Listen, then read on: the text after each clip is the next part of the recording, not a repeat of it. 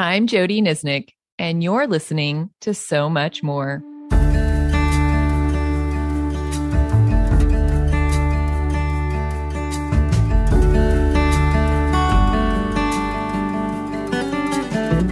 In John 16 12, Jesus stated, There is so much more I want to tell you.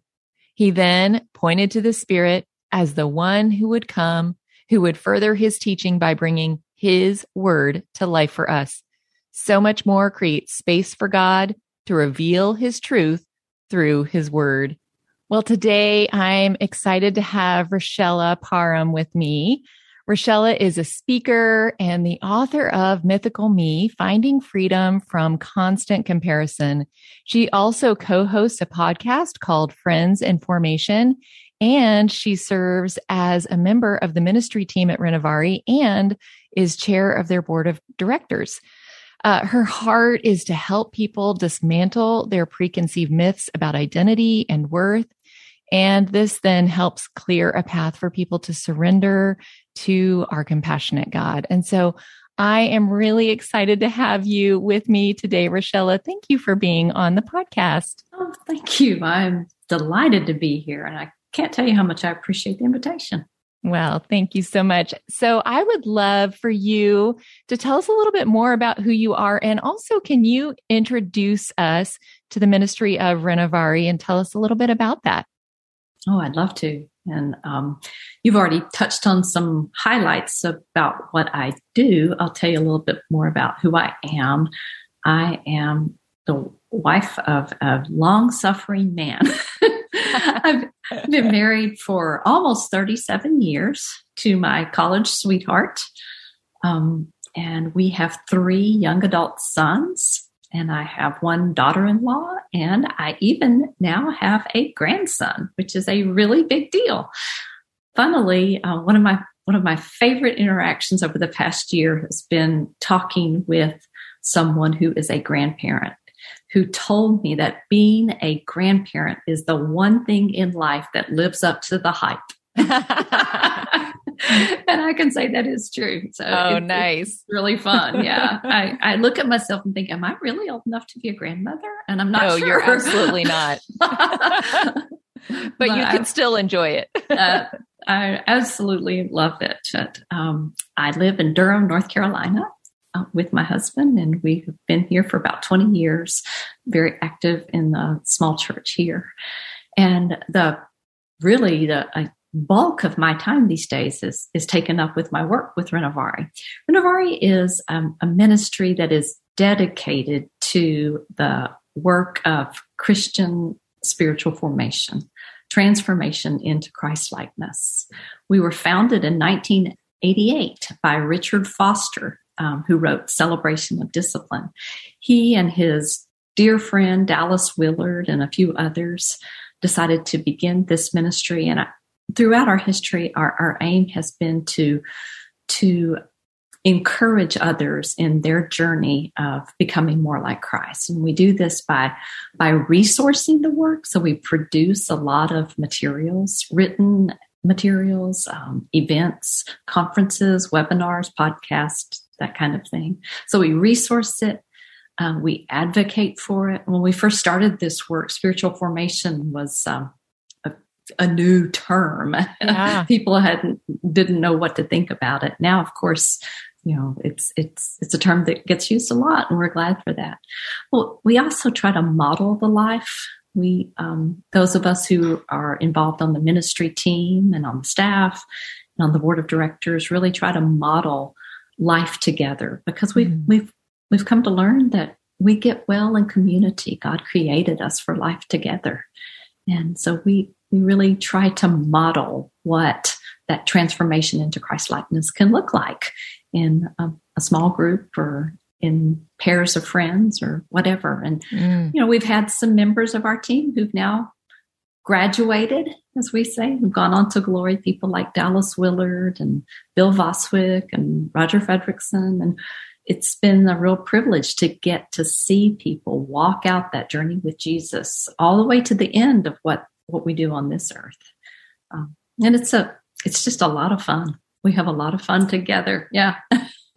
Well, it's beautiful. And even what you're saying, I think transitions really nicely into the passage that we're in, because mm. there's definitely some community and living some things out in community that happen right. in this passage. So why don't we, why don't we dive into that?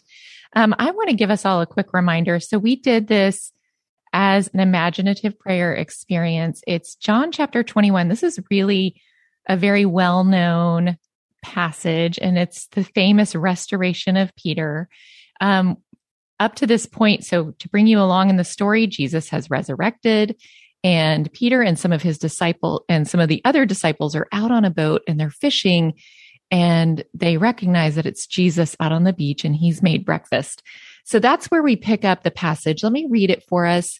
It's John chapter 21, verses 15 through 22. And I did take just a few words out of verse 20 just because they didn't assist us in this passage. Um, but just so you know that. So this is the reading. When they had finished eating, Jesus said to Simon Peter, Simon, son of John, do you love me more than these? Yes, Lord, he said, you know that I love you. Jesus said, Feed my lambs. Again, Jesus said, Simon, son of John, do you love me? He answered, Yes, Lord, you know that I love you. Jesus said, Take care of my sheep. The third time he said to him, Simon, son of John, do you love me? Peter was hurt because Jesus asked him the third time, Do you love me? He said, Lord, you know all things you know that I love you. And Jesus said, Feed my sheep. Very truly, I tell you, when you were younger, you dressed yourself and went where you wanted. But when you are old, you will stretch out your hands and someone else will dress you and lead you where you do not want to go. Jesus said this to indicate the kind of death by which Peter would glorify God. Then he said to him, Follow me. Peter turned and saw that the disciple whom Jesus loved was following them. When Peter saw him, he asked, Lord, what about him? Jesus answered, If I want him to remain alive until I return, what is that to you?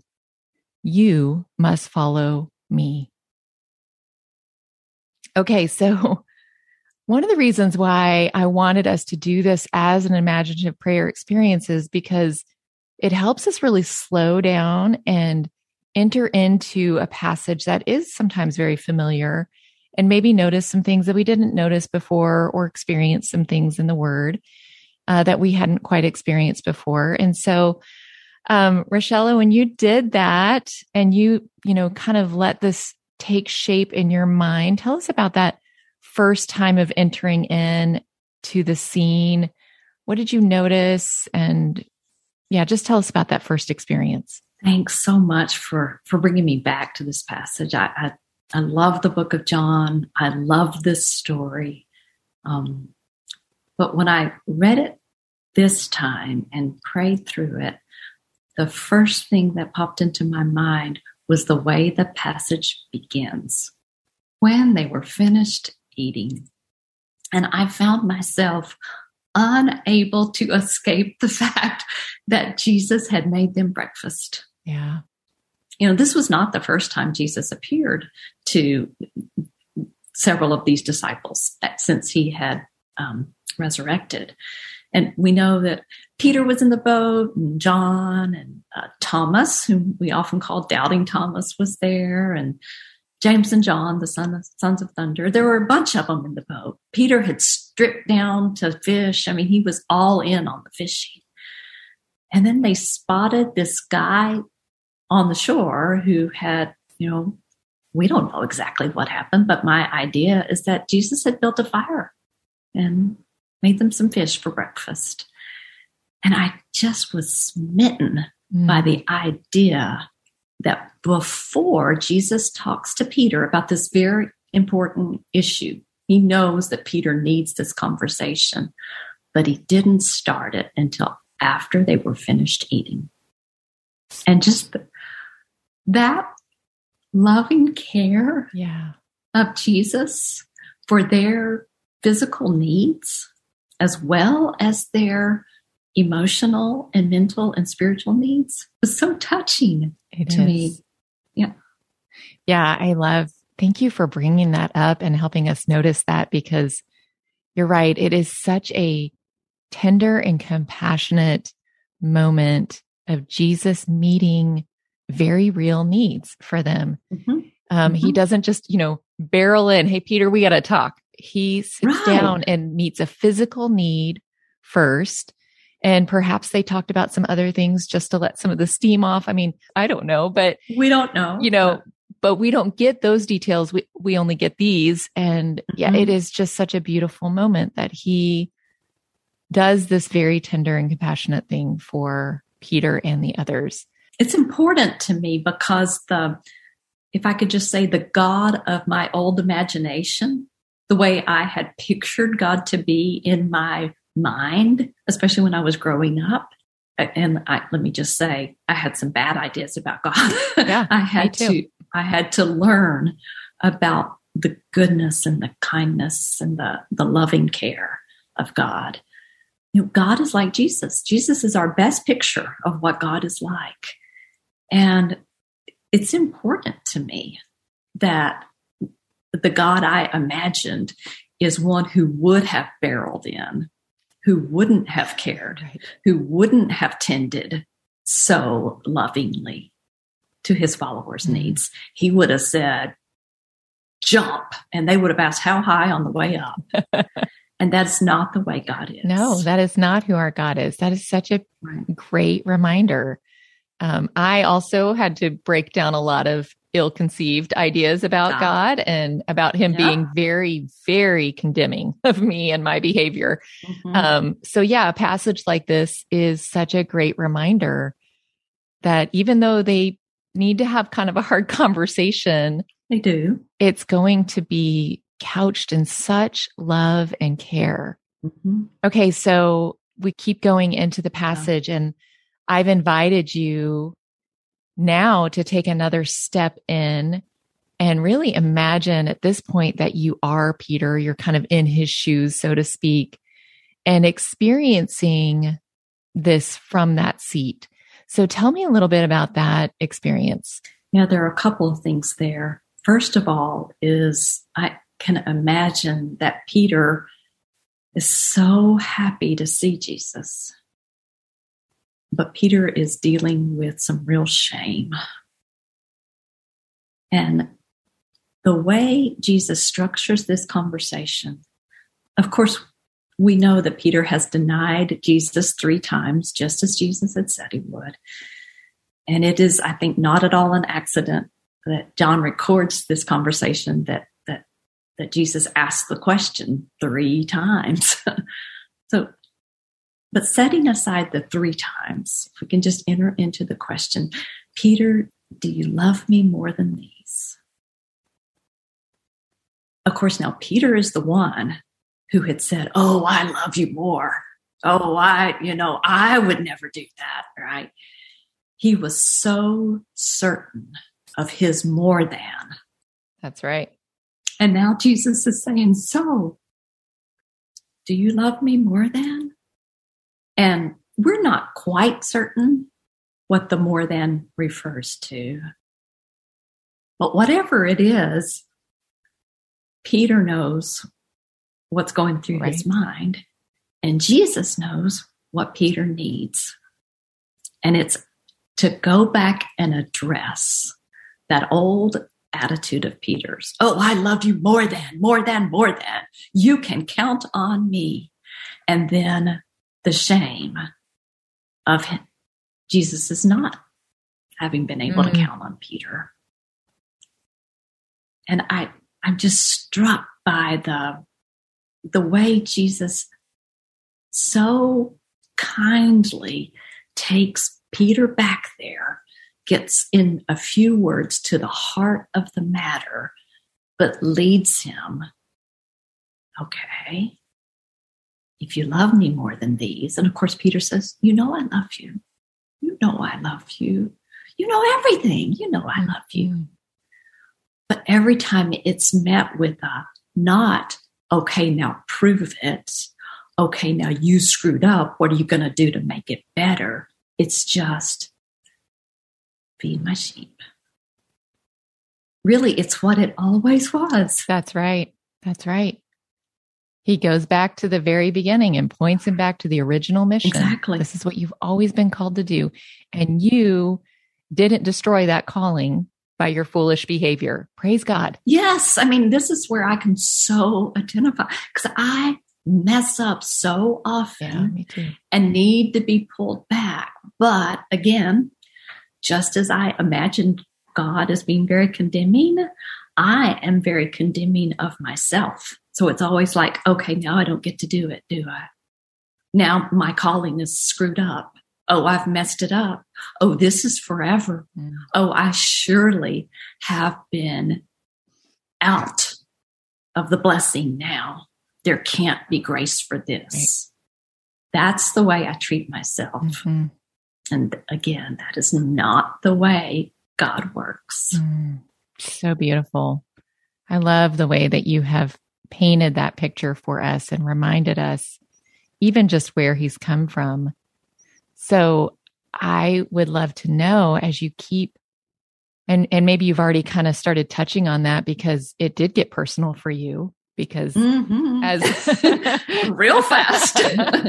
yeah. So, I mean, I would love to hear a little bit more about, you know, where did you go with the Lord as you kept having that conversation with him, especially in this first part, because we did stop and we had two conversations with the Lord, which was really important to me because there's two things that happen in this passage. And the Mhm. first one is that restoration piece of the back and forth. Do you love me? You know I Mhm. do. Do you love me?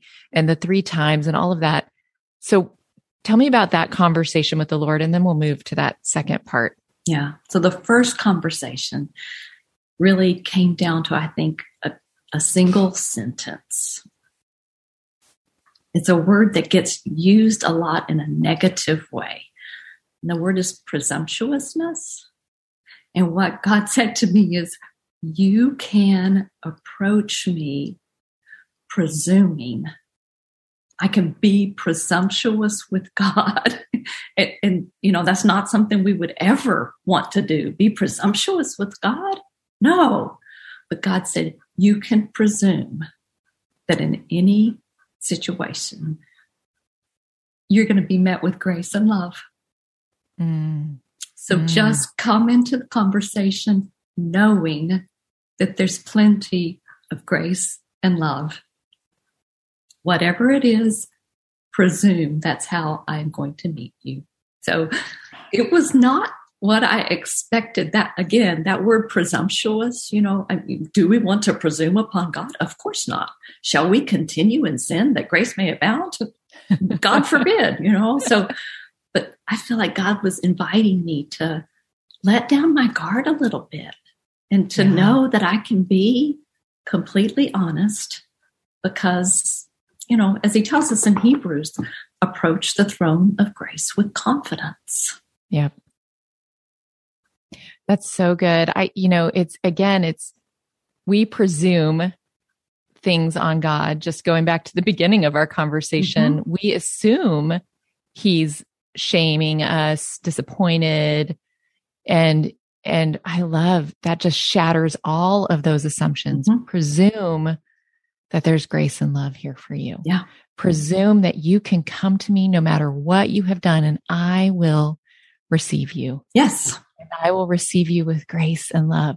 Oh, that is so powerful and beautiful and convicting because I think we don't make that presumption of him all the time Mhm. still. Mhm. No, it feels too good to be true. That's right. Yeah. Yeah. Okay. So the second part of this passage goes on and they kind of move on from this back and forth. And then Peter looks over and, well, Jesus has just told him, look, it's going to be a hard road. And there's going to come a point in time where something really hard is going to happen to you. Mhm. And so he gives him this kind of these words. It, he doesn't really tell him exactly what's going to happen, but but Peter knows. Um, and that's when he looks over at Mhm. John, uh, the disciple whom Jesus mm-hmm. loved. And so, mm-hmm. tell me mm-hmm. about that part of the conversation with him. Yeah, that that part is really interesting to me. Um, just in terms of the message that I that I got from talking with God about that, I would sum that up by saying that God said, "You are all over the place here. Now, come back down and pay attention to what I have for you." Oh, just just let, let let's let's not get lost here. Let's come back to what I have to say to you. And I I found myself thinking all over the place. What what what does you know what does God mean by that? So, but when I went back and thought again about Peter and what was going on here, I thought Peter is still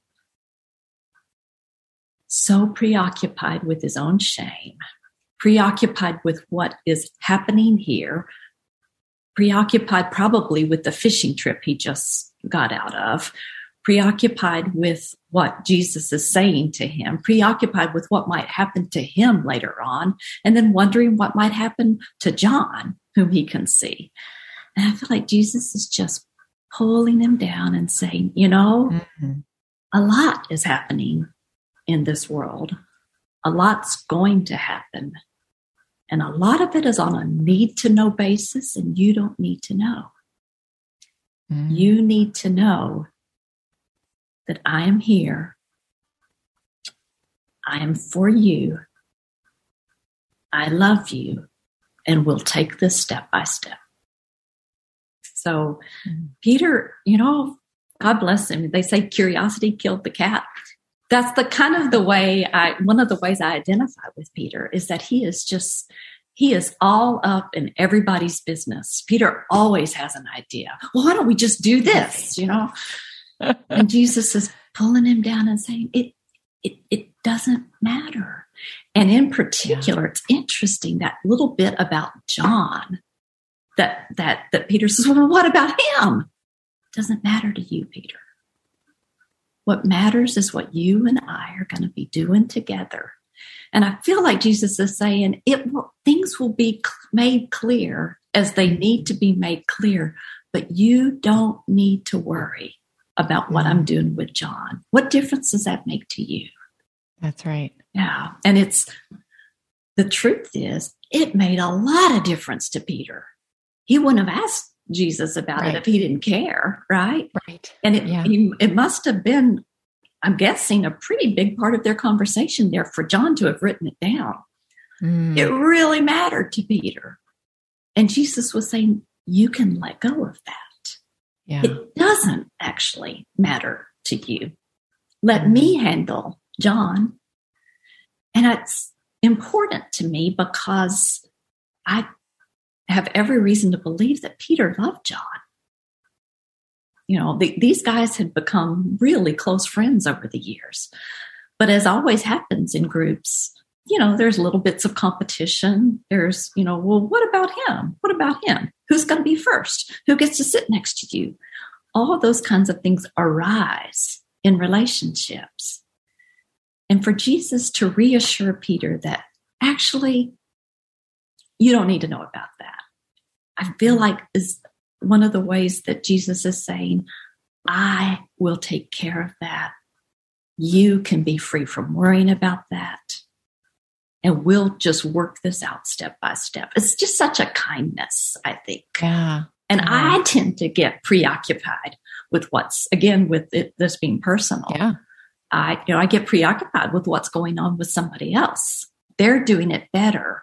I, I wish I could be more like that. Why can't I be more like that? And Jesus is inviting me not to worry about that. No. Yeah.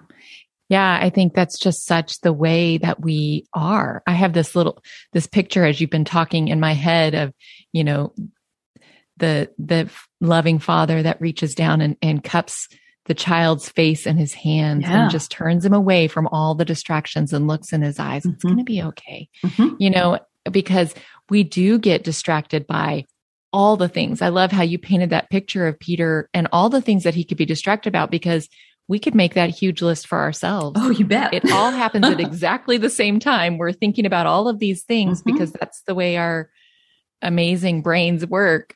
Um, and yet, when we start comparing ourselves to somebody else, it actually doesn't really do us any favors in At our all. journey yeah, with Jesus. That's right. Um, it can actually just become a really negative thing, which I would love to just talk about the book that you've written because it's all about that. Um, tell me a little bit about Mythical Me and this journey that you went on that led you to write this beautiful book that helps us turn away from comparison and back to God. I'll tell you about the title, Mythical Me. It, it arose from actually originally from a conversation I'd had with my with my husband. And in one conversation, I compared myself to three friends. so it wasn't enough that I could say, I wish I were more like A, B, or C. In one conversation, I bemoaned the fact that I was not more like all three of them. and my husband stopped me and, and pointed out to me that this was a pattern mm. that he had he's he's good at spotting patterns but at this point we'd been married about 15 years and he said you do this all the time i didn't know that i did it i mean it was completely an unconscious thing at that point. and he said, No, you're always comparing yourself to other people, but you have a particular habit of comparing something about you to a strength for someone else. So I would choose whatever was the most outstanding attribute of another person, and I would compare myself to that attribute. Mm-hmm. So, what had happened, as he pointed out, was that I had kind of built for myself this mythical, he's the one who came up with that word, mythical composite woman. He said, You've created this person who's actually just made out of the best attributes of every person. And that's who you think you're supposed to be. And he said, I'm telling you, she does not exist. There is no mythical composite. We're, we're all made up of strengths and weaknesses, right? I couldn't accept that. Whenever I identified a weakness within myself, I would see, I always had, you know, I knew lots of wonderful people and I saw them as my models, mm-hmm. but I wanted to be the best of everybody. I, I, I mm-hmm. and not only did I want it, I thought I was supposed to. So whenever I had a um, a weakness, I saw it as a failing. Like I should be. I there was a lot of should in my vocabulary. And that the way I dealt with that, that insecurity really is what it boils down to. I dealt with it by looking for the strengths of other people. I dealt with it by constant comparison. And I told myself that, it, that it, I was doing it just because I was trying to get better. Yep. So I justified this comparison thinking, well, this is what, this is what fuels me. And, and now to be honest, sometimes it does. For sure. instance, if you look at how an athlete prepares, you know, it, it, a lot of that's not all comparison is bad by any means, yeah.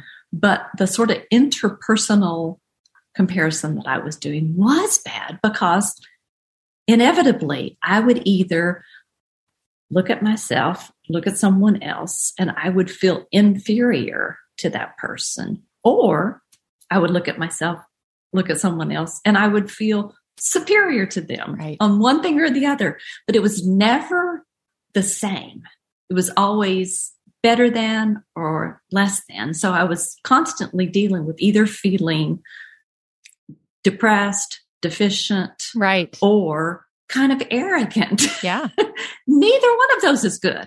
You know, I, it can lead to feelings of real jealousy and envy on one hand. Yeah. That isn't good. Or to, to, to arrogance and, and meanness on the other hand. Yes. That isn't good. Those are really bad outcomes. And so that constant comparison business was terrible for me it was all in the pursuit, I thought, of trying to get better myself. Mm-hmm. But what it was actually doing was sort of tearing me apart from the inside out and ruining my relationships. Uh, one of the things I love about your book is you tell very personal stories. Yeah. Also, you're quite funny, so that's helpful. Oh, As I oh, I'm glad to know that. yeah, no, there there were a couple times I laughed out loud.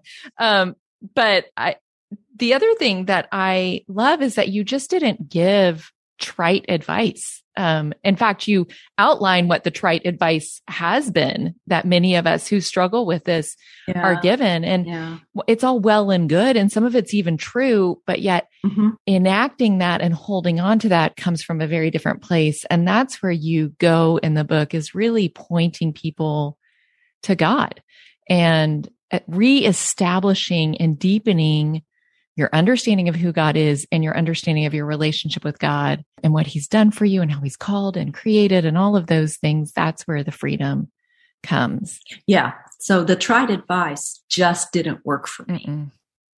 And and I I read it. Boy, if somebody wrote about this, I read it. Or if there was a talk, I would listen to it. I mean, I after my husband turned me on to the fact that this was a problem, I'm like, okay, well, I need to, some Yeah. help on this. And none of that advice ever worked. Mm. So, like, okay, I need something that will actually help. And that did not come, didn't come easy. I mean, it, it took a lot of years of looking for, um, looking for answers Mhm. because what, what happened once I became aware of the problem, I realized that I just wasn't looking at anything correctly. And, and this took years and it took some therapy. I had um, marital therapy and individual therapy and lots of prayer and good friends counseling me. And I finally realized I wasn't seeing anything correctly. Mm. I was seeing everything through these very distorted lenses. So I was looking at myself wrongly. I was looking at God wrongly. I was I was projecting some of those insecurities about myself onto God. I was looking at other people the wrong way. I, it was amazing once I started unraveling it, how many things I realized I just had the wrong ideas about. Mm. So it was like peeling back the layers of an onion until I finally got down to the root of this is actually what it starts with is having a really distorted picture of God. And then all the things that led out from that Mm. took a lot, a lot of work. But then I feel like I, I discovered some actual truth that, you know, I could write a chapter about Yeah. and maybe help other people learn that truth that took me many years to Yeah. get to. Yeah. Well, and I, I think you absolutely have done that. I'd love to ask you what, you know, because I know that I'm, it, it creeps in as it always does because the enemy knows that he can tempt us Oh, with yeah. these things and whisper thoughts into our ears. And so when you start to notice that that comparison starts to creep back in, what's a truth or um, a character trait of God that you just immediately go to and cling to that helps you kind of pull out of that? That God is community. Mm, the thing that's made the biggest difference for me is the realization that God, in his very being, is a relationship of three persons. It's mind blowing. yeah. We don't understand it. Nobody actually understands it. It's way over our heads. But God, as God has revealed God's self to us in the Bible and through interactions of people with Him, God reveals Himself as God the Father, the eternal Son who became human, took on flesh, Mhm. Jesus Christ, and God the Holy Spirit. And that relationship is eternal. There has never been a time when there was not Father, Son, and Holy Spirit existing together, loving, being a beautiful community. And then the Trinity, the triune God, decided to open up that relationship to those in whom they have placed their image. Mm. The eternal relationship is opened to us. So when I start comparing and all of those old bad habits, I stop myself by remembering that this is all about relationship. And God is the model for relationship. God created us for relationship. God is a relationship. And I can set aside anything that isn't good for relationship. So that that's that's what I mm. go back to is that you've forgotten, Richella. That relationship, that community is what it's all about. Stop. Mm. God exists in an eternal relationship of compassion and confidence and care. And that's what I'm invited into. Mm, I'm part of that. Reminder. You're part yeah, of that. That's yeah. right. Such yeah. a good reminder. The the Spirit of God dwells in us. We are image bearers of the living triune God. And that yes. does shake loose some of that comparison that we can pull ourselves into. Thank you for that reminder. I don't hear particular words very often, but one time when I did, I was, you know, I was bemoaning how I didn't measure up to someone. And God said to me, Richella, the fact that you don't have her attribute does not indicate a deficiency in you. It demonstrates the beauty of my design. I was stunned by that.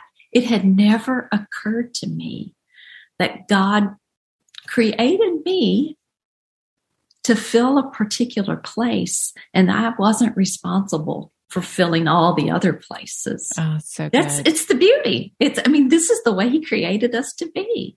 That's is right. so so each of us has yeah. a, an important place. Yep. And an important part of the body and all of us yes. different parts, but we yes. have to function together. And yes. Oh. That's right. But I had always thought that the fact that I didn't have someone else's attribute right. meant I was deficient. Mm. No, I made you to be one part. Yeah. But I'm especially grateful because that releases me to be happy for you for the good thing about you. Right. I don't have to grasp it for myself. That's right. Oh. I can let you have your gift. Yeah. And be so grateful for the goodness of that gift to the world. Yep. Mm. Yeah. I don't have to have every gift. Yes. Isn't that a relief? It is. Thank God. That's right. Yes. Yeah. Yeah. Well, gosh, Richella, I have just loved this conversation. I feel like there's a lot more that we could talk about. I really want to encourage you guys to read um, the book Mythical Me. It was, it's really, it was so helpful for me. I read it over the weekend and yeah, I just, I can't recommend it enough. So I do hope you'll grab a copy. And thank you so much for just making space to be with us today, Rochelle. It was oh, really fun to have this conversation. Well, it was, it was very timely for me. So I really appreciate it. Well, God seems to do that all the uh-huh. time when we are in uh-huh. his living and active word. And I That's just right. makes my heart skip a beat sometimes. So yeah. Well, yeah. hey, I also just want to thank you all for joining Richella and I today on so much more because we really do believe Jesus has so much more to say to us. And this is just one way we're creating space to listen.